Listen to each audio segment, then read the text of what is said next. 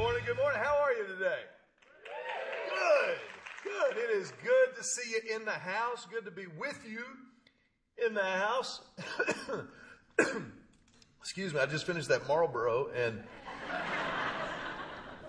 wow, it was a light. That's okay, don't worry about it.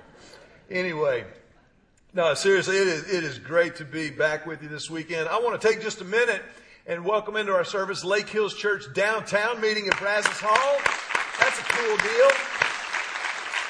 cool deal. And of course, those who are watching online, I don't know if you know this, if you ever have to be out of town or away from us on the weekend, you can live stream our services from our website. Just go to LHC.org during the time of the service and boop, there we are. So you can sing if you're at a Starbucks, you know, kind of entertain the folks there, and that'd be great. So anyway, it is great to be back with you this weekend. I want to say a special word of thanks to our very own Bill Jones for the sermon he preached last week. Did a great job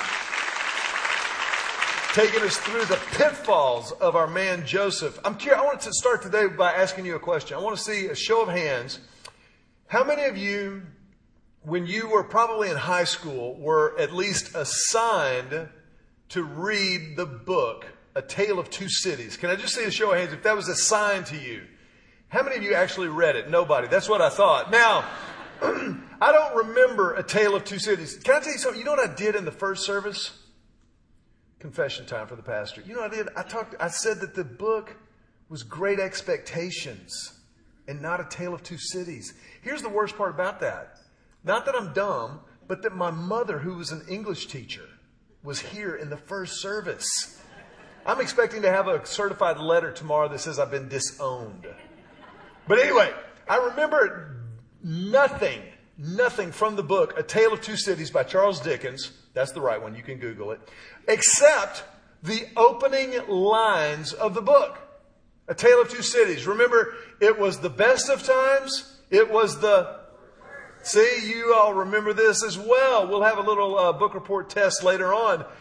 But I remember those lines so well, especially last weekend when we were out of town. Julie and I were depositing our daughter in her dorm room, her first year at college.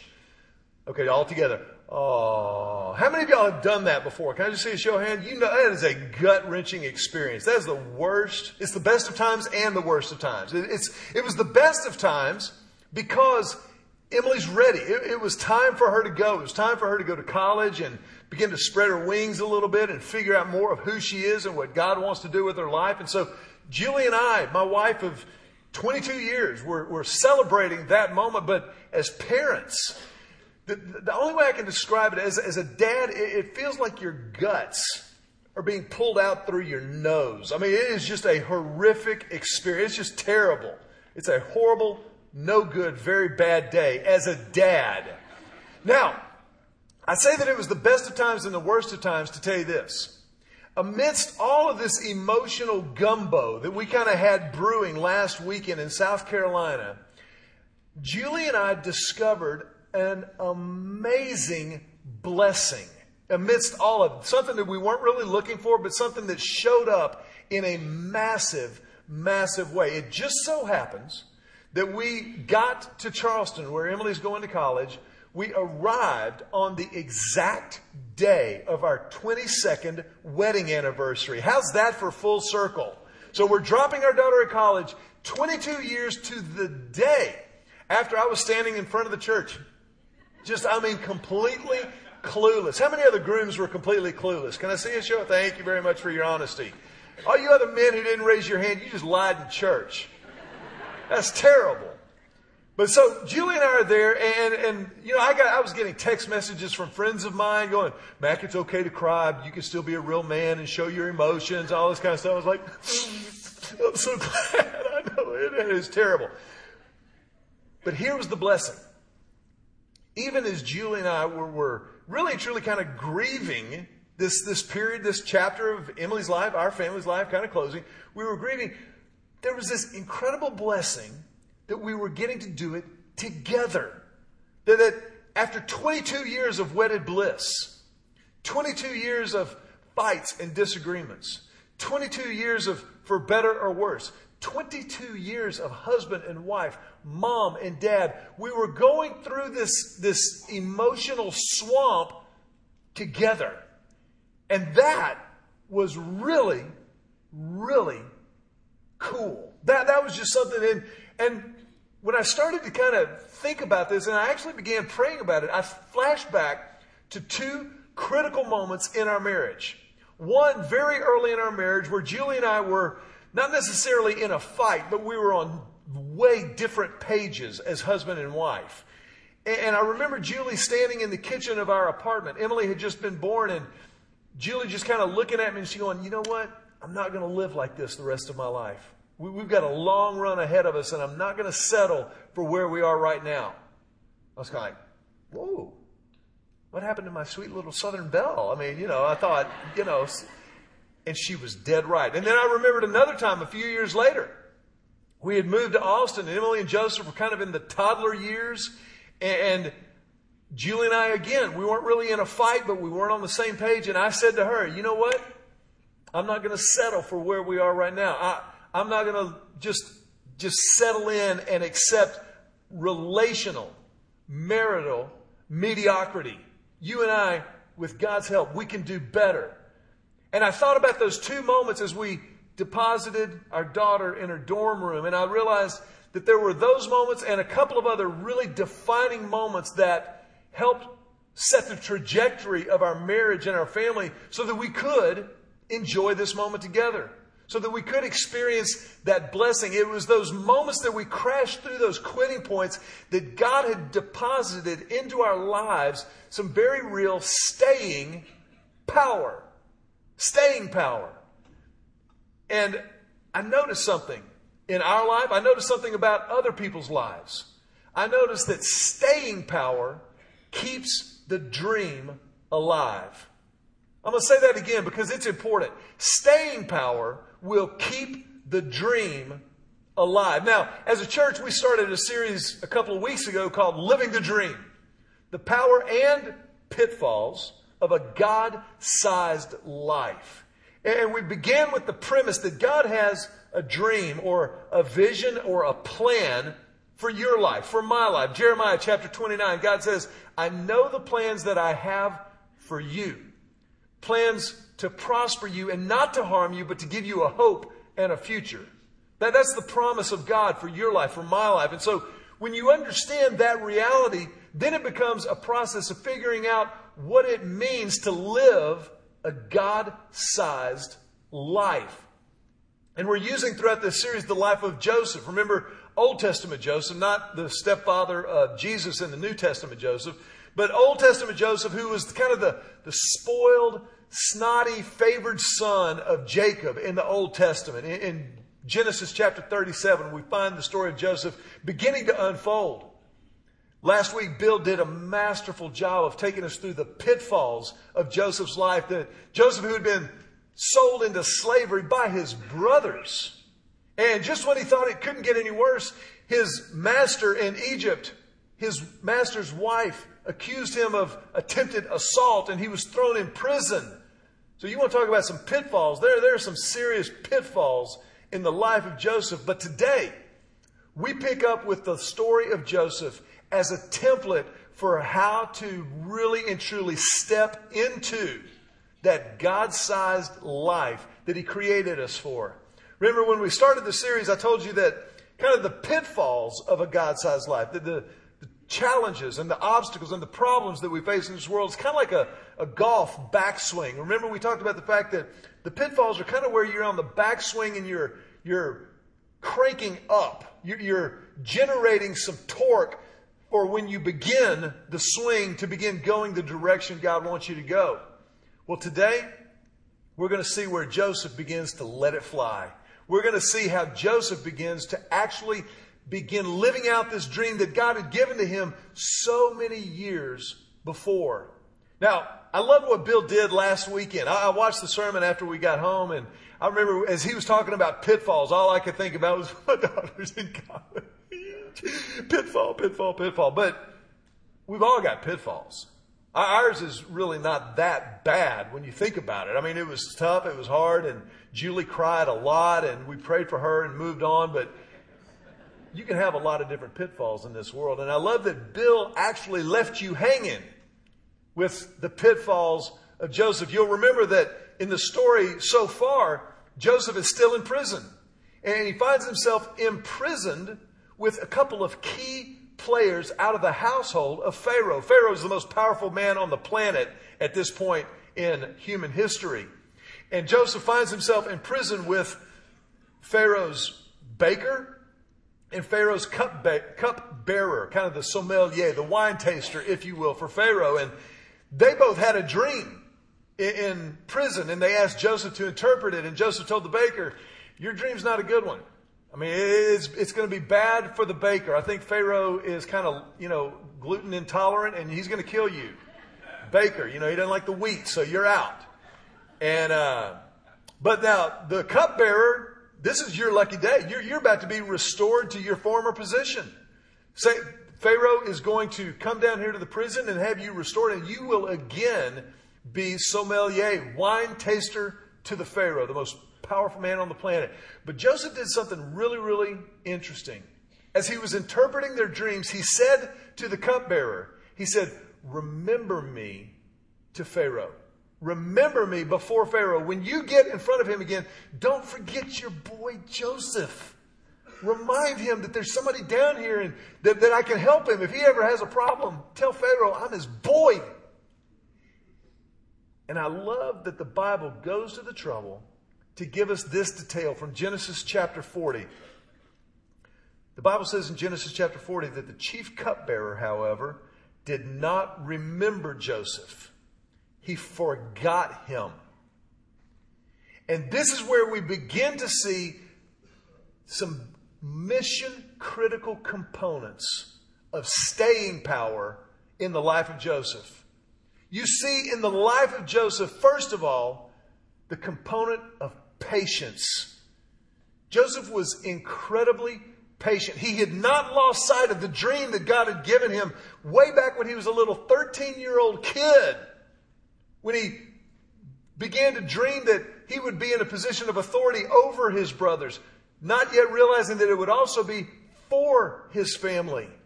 He'd held on to that dream, and he was being patient while the dream seemed like it had died.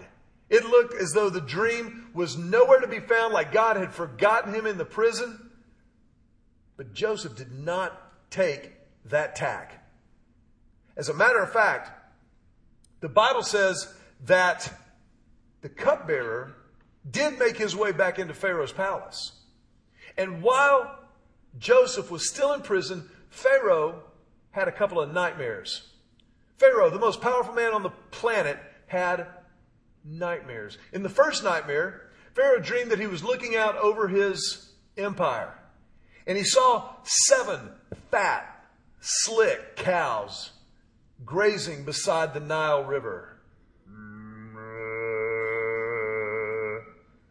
And then all of a sudden, out of the Nile River came 7 scrawny, withered, dying, ribs showing through their hide cows, and they ate the healthy cows. Well, Pharaoh popped up out of his Pharaoh bed like, what? And said, that's terrible. And then went back to sleep. And then he had another nightmare. And in this nightmare, there were 7 healthy heads of grain just kind of blowing in the breeze there in Egypt. And Pharaoh, you can imagine, looking out at it, thinking of the prosperity of his empire and his kingdom, when all of a sudden 7 withered, scorched, shriveled heads of grain come along and eat the 7 healthy heads of grain. Pharaoh pops out of his Pharaoh bed again. And he summons all of his sorcerers, all of his magicians. And he said, these are my dreams. Give me an interpretation. What do they mean? And all of the king's sorcerers and all of the king's magicians could not put the dream together again.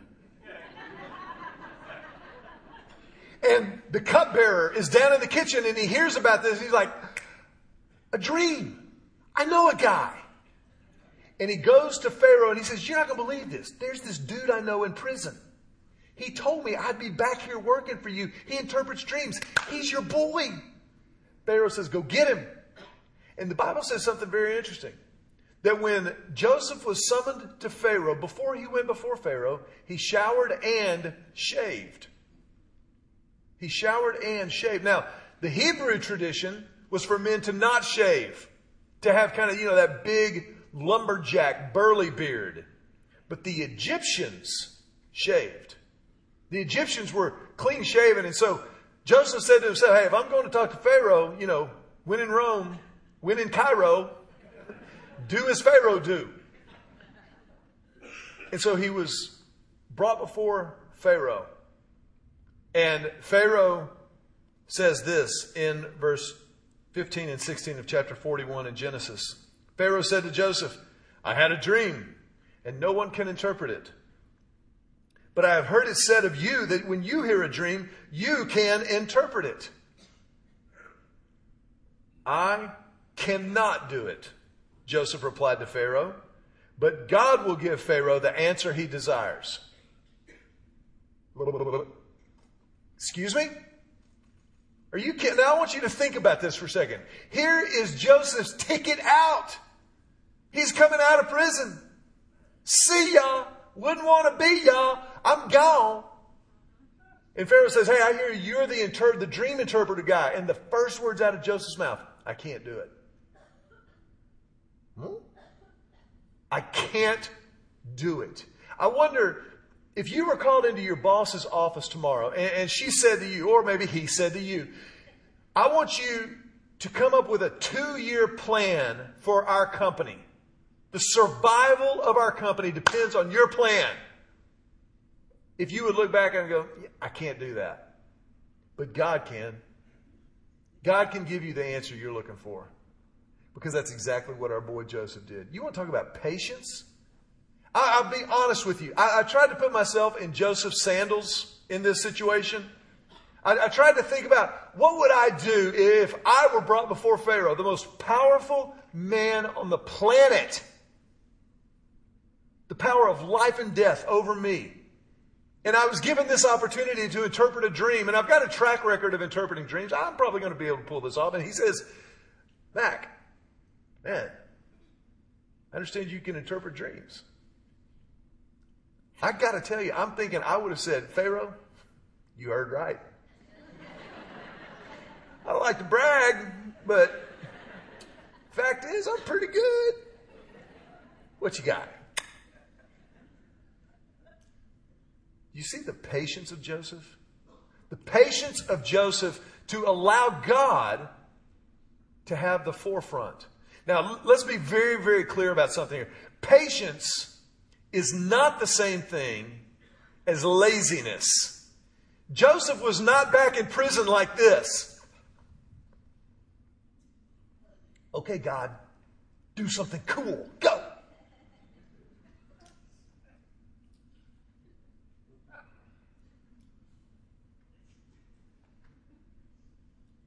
Joseph was working. He was actively patient. He was using the gifts and the talents that God had given him. But what if Joseph had gotten impatient? What if Joseph had attempted to escape from prison? Did you think about that? They'd have killed him. I mean, dead. See ya. Boop. I mean, it's over. But Joseph was patient. That's not that funny. But I'm saying Joseph was patient on God. He continued working. He continued using his gifts. When I was in college,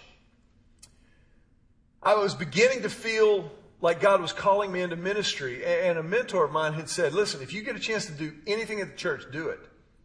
And so one summer I applied for a job, and it just so happened that all of the jobs in the Family Life Center, where the gymnasium and the basketball and the air conditioning are, all those jobs have been taken. All the jobs with youth ministry had been taken. And the only job available at the church, in my home church in Houston, was to work with the grounds crew, mowing the yard in Houston in summertime.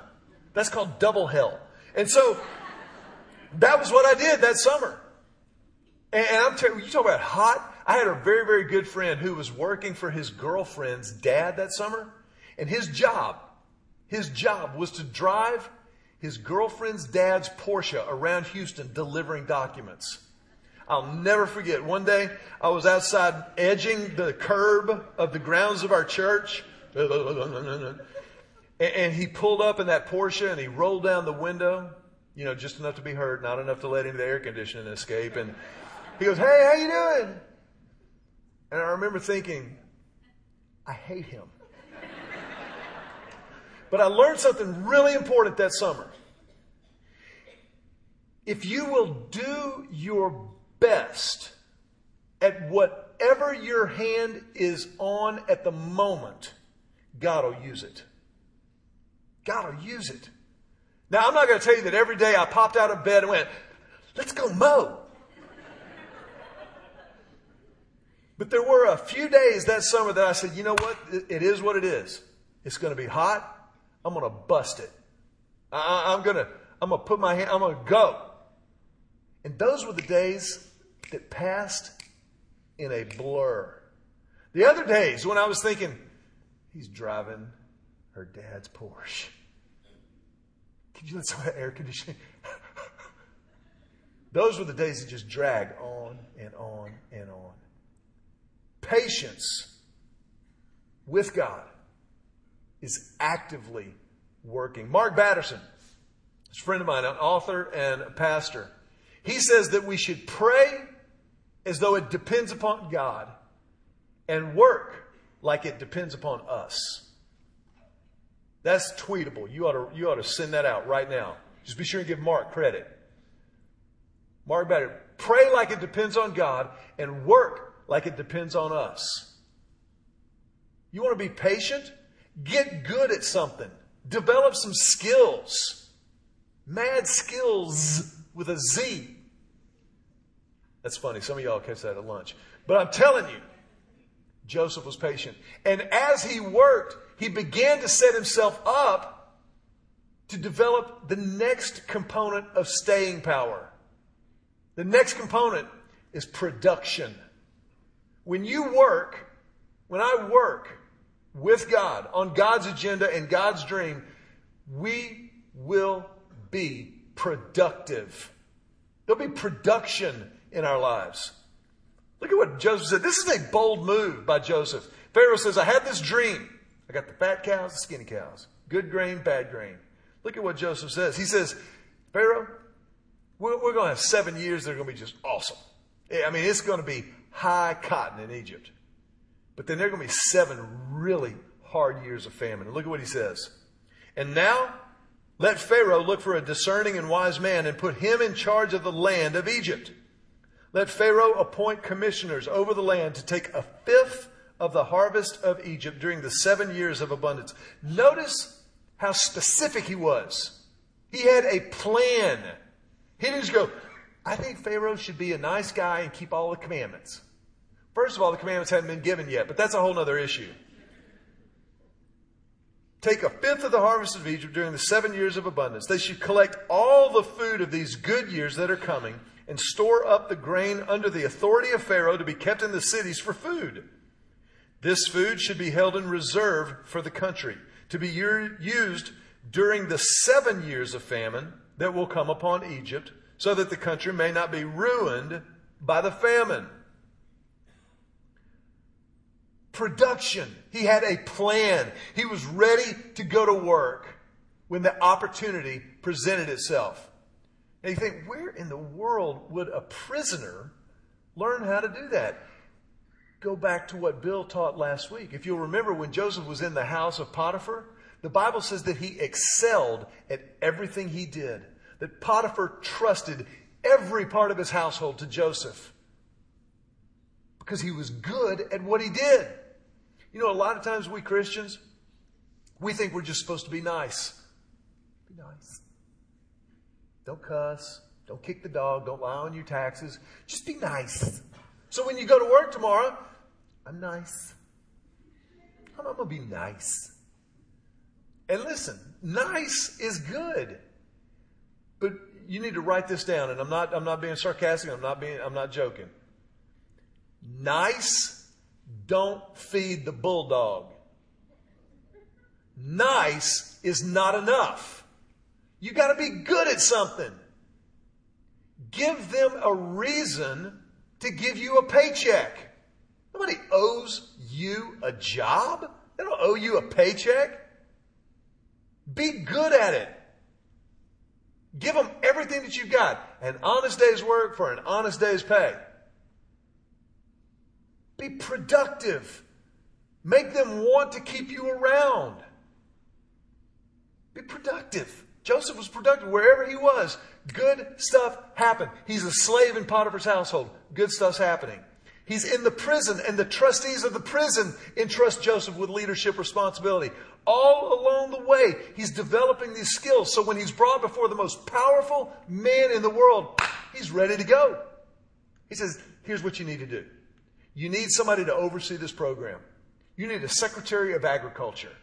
And the Secretary of Agriculture needs to collect everything that's coming over the next 7 years while things are good.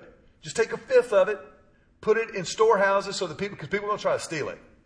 And then dole it out during the 7 years of famine, because the 7 years of famine are going to be bad. And I want you to notice what the Bible goes to the trouble of telling us about Joseph's performance. Look at what he says.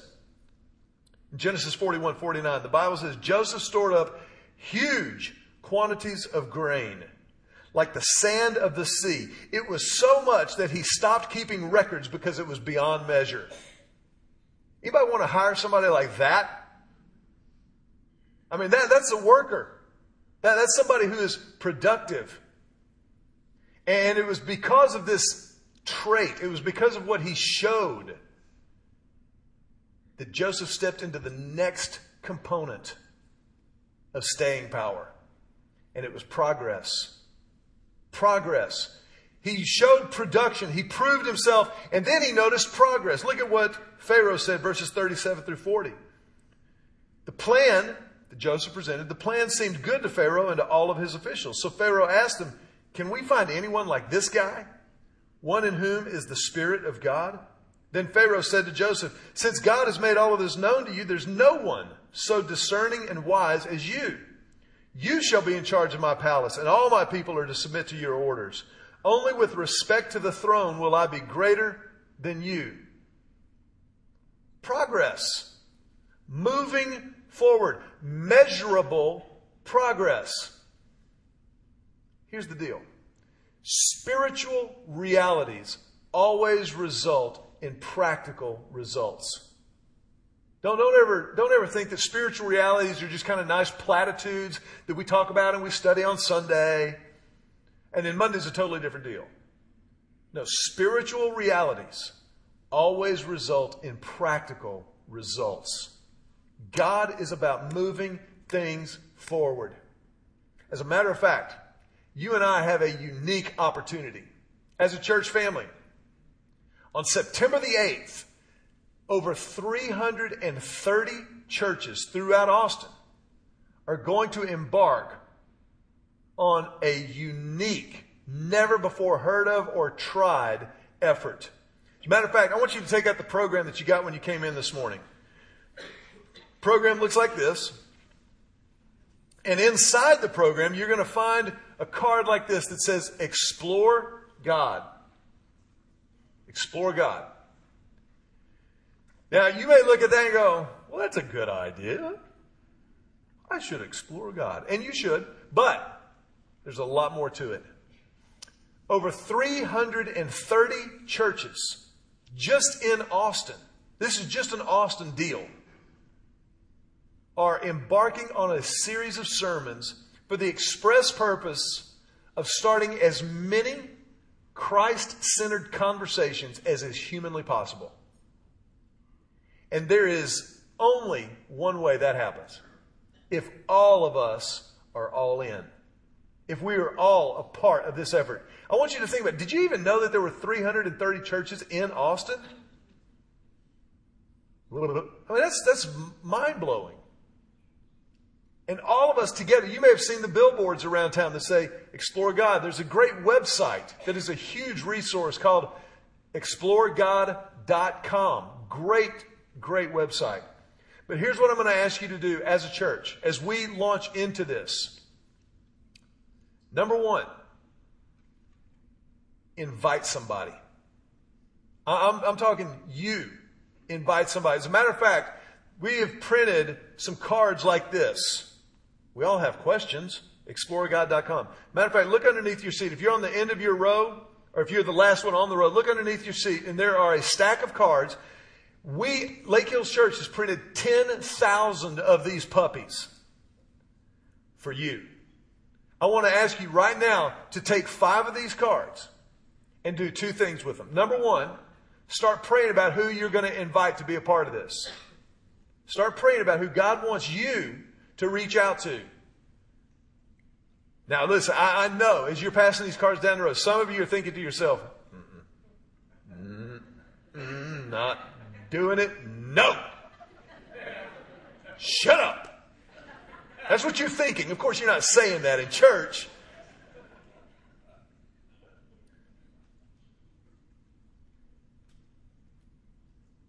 Somebody reached out to you.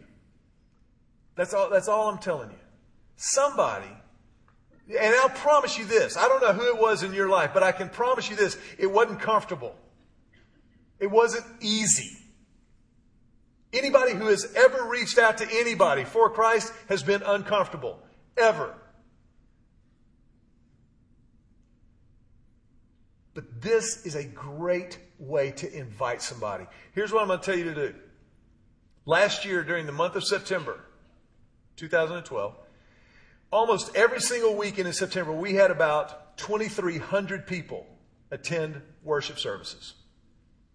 This year, as a church, I want to invite you, I want to challenge you that we would take it to 3,500 people.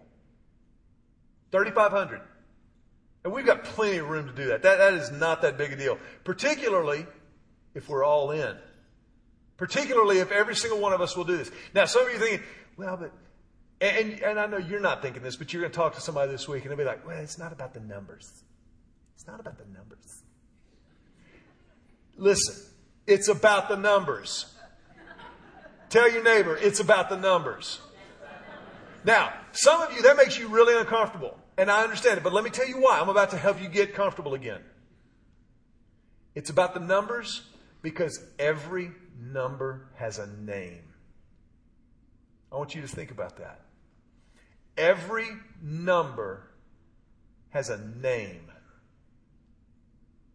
And you will never think of a single name that doesn't matter to God.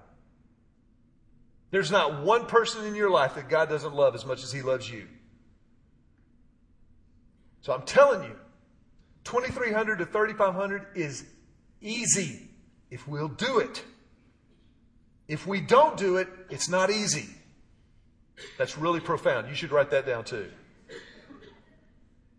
Now some of you are thinking, oh man, 2,300, 3,500 minus 2,300, that's 1,200. That's almost double. Or almost half. Well, it's more than half.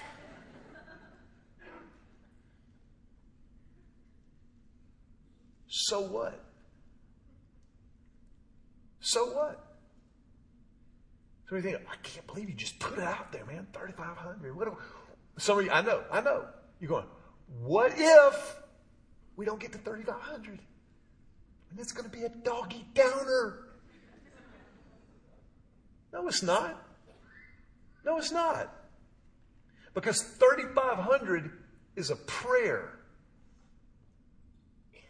3,500 is a God-given dream and vision. And that's what we're going after. 3,500 is something that I can't do on my own. You can't do it on your own. 3,500 will require the presence and activity and work of the Holy Spirit of God. That's why 3,500 is a great number. So yeah, it's kind of a big deal. So that's just number one. I'm going to ask you to invite people. Invite and invite and invite. When God does something for us, He never does it just for us. Ever. He always blesses us to bless other people. So, let's get out there and invite them. Second thing, I want to take you back to the Explore God card. We are going to launch Explore God groups. This sermon series is going to be ripe for conversation. There will be a lot of people like, well, I don't know about it. What about the Bible? What about, I grew up Catholic. How about the Apocrypha? The Apocrypha. Join an Explore God group. We're going to talk about these things. Why does God let horrible things happen? Why? Where's God when so-and-so got sick? An Explore God group is a great place to do it. If you're already in a life group, man, that's great. But these Explore God groups, I want to challenge you to be a part of this. This is going to be a great opportunity to get to know God better and to get to know God's people better. There are going to be a lot of new people. After our service, we're going to have people outside be wearing Explore God shirts. Go hand them this card. Say, man, I don't know you, but I want to check this out. You need to make that expression. Okay? So, we've got cards. We've got connection. Start conversations. Just start talking to people. Just ask them. Go. And it doesn't have to be, let me tell you this too. Remember one of our rules around here. Don't be weird. Don't be weird. And if you are weird, there are 335 other churches you can invite them to. I'm just kidding. I'll give you a list after this. I'm just kidding. But start conversations with people. Hey, have you seen those billboards, Explore God? You know, our church is actually doing that. I'd love for you to come be a part of it. What do you think about that? What does it mean to explore God to you? What do you think about God? Do you believe it? Do you see how it just kind of happened? Invite him. Say, hey, why don't you come to church? We'll go to Starbucks beforehand. Latte on me, bro. And then afterwards, Luby's. Whatever it takes. Get that little loaf of fish. It'll be great. But it's about progress. It's about moving forward. 3 years ago as a church, we got very, very deliberate about articulating our values, stating the reason we're here, to grow the community of Christ one life at a time. And so we measure those things. We take a look at them again, because every number has a name. And you will never, ever think of a name that doesn't matter to God. And what matters to God matters to us. That's the prayer anyway. Now there's one last component of staying power that Joseph begins to experience and to see happen, that I think we would be making a massive mistake if we missed. Check this out. It's the component of peace. Peace. In verse 51 of Genesis 41, Joseph named his firstborn Manasseh and said, "It is because God has made me forget all my trouble and all my father's household." The second son he named Ephraim, and he said, "It is because God has made me fruitful in the land of my suffering." And the 7 years of abundance in Egypt came to an end, and the 7 years of famine began, just as Joseph had said. There was famine in all the other lands, but in the whole land of Egypt there was food. There was peace. There was provision from God through Joseph.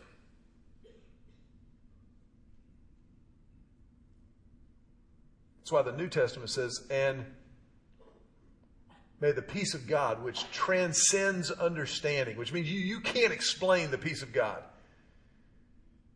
"But may that peace guard your hearts and your minds in Christ Jesus."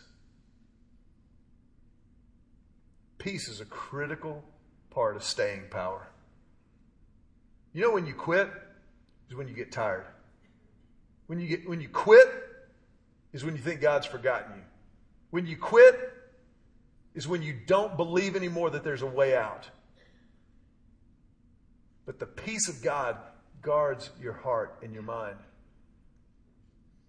You know, people say all the time, God won't give you more than you can stand. We've said that before. And it sounds great, makes a great bumper sticker. Problem is, it's wrong. It's not true. God will give you more than you can stand all the time. But he will never give you more than he can stand. See, what the Bible actually says is he will not allow you to be tempted beyond what you can bear. I get tempted to quit. I know the thought has probably at some point in 22 years crossed my wife's mind. Yeah, I don't think so. I'm out of here. But she didn't give in to temptation. She didn't quit. Joseph didn't quit. And that staying power is what God uses to keep the dream alive. It's that staying power that kept Christ on the cross. You know, if you've been around church for a long time, I think it's kind of just human nature that you focus on the fact that Jesus died on the cross. He was laid in a borrowed grave, and then he rose again on the third day. And we accept those things. We believe those things. We base our lives on those realities. But it's easy to kind of hydroplane over the fact that Jesus died on the cross. That means that it took hours for him to die. Hours during which at any moment he could have thought himself off the cross. He was still the Son of God, King of Kings and Lord of Lords, the author of all authority. And he stayed. The Bible says something in Hebrews that's very important. It says that he endured the cross for the joy set before him. He endured the cross because of what was on the other side. And what was on the other side was restoration, reclamation, reclaiming that which had been lost. Because on the cross, there was this cosmic transaction that was affected. You see, on the cross, Jesus took on my sin,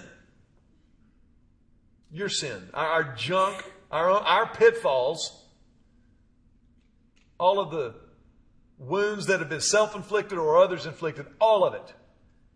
He took on himself there. And then when he rose again, he did so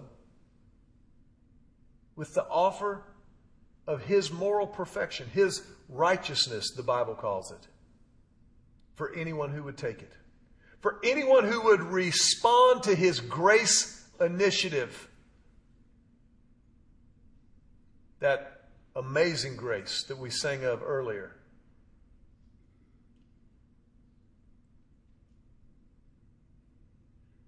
If you're here today and you've never personally and definitively responded to that, in just a minute, we're going to give you the opportunity to do that. Doesn't take an elaborate ceremony. All it requires is everything. That's it. It's pretty simple. Just everything that you got. Every part of who you are committed to Christ, who gave you every part of who he is.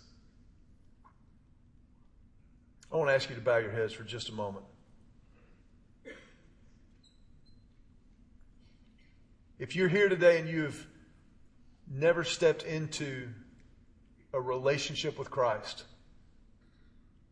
I don't mean that you grew up going to church, but I mean that you have personally and definitively stepped into that relationship and said, I'm all in, then this moment may be just for you. Just to pray right where you're sitting, silently, a prayer of commitment,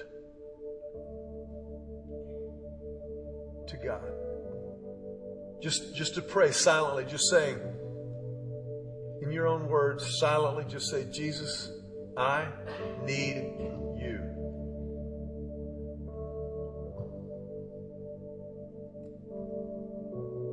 I confess my sin to you. All of it. And Jesus, I claim your forgiveness. All of it.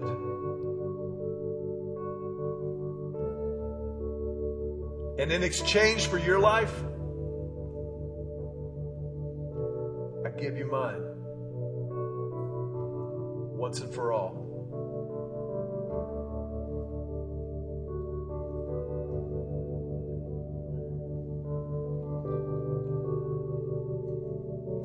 I want to ask you to remain with your heads bowed and your eyes closed for just a moment.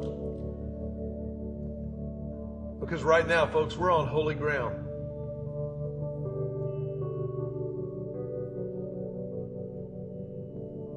And I want to ask you, if that was your prayer in this place, at this moment, with heads bowed and eyes closed, if you would just quietly but unmistakably raise your hand and just hold it up over your head for just a moment. And as you hold your hands up, I want you to know that, man, this is the greatest moment of your life. It's the most important, most significant moment. And so as a church, we want to help you mark it. We want to help you mark it so that you know, that you know, that you know. This is real.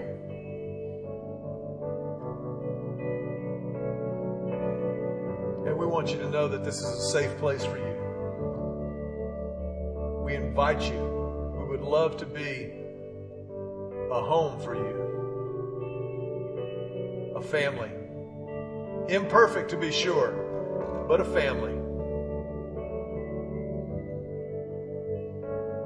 And so as a family, we celebrate this moment by putting our hands together and telling you, welcome home.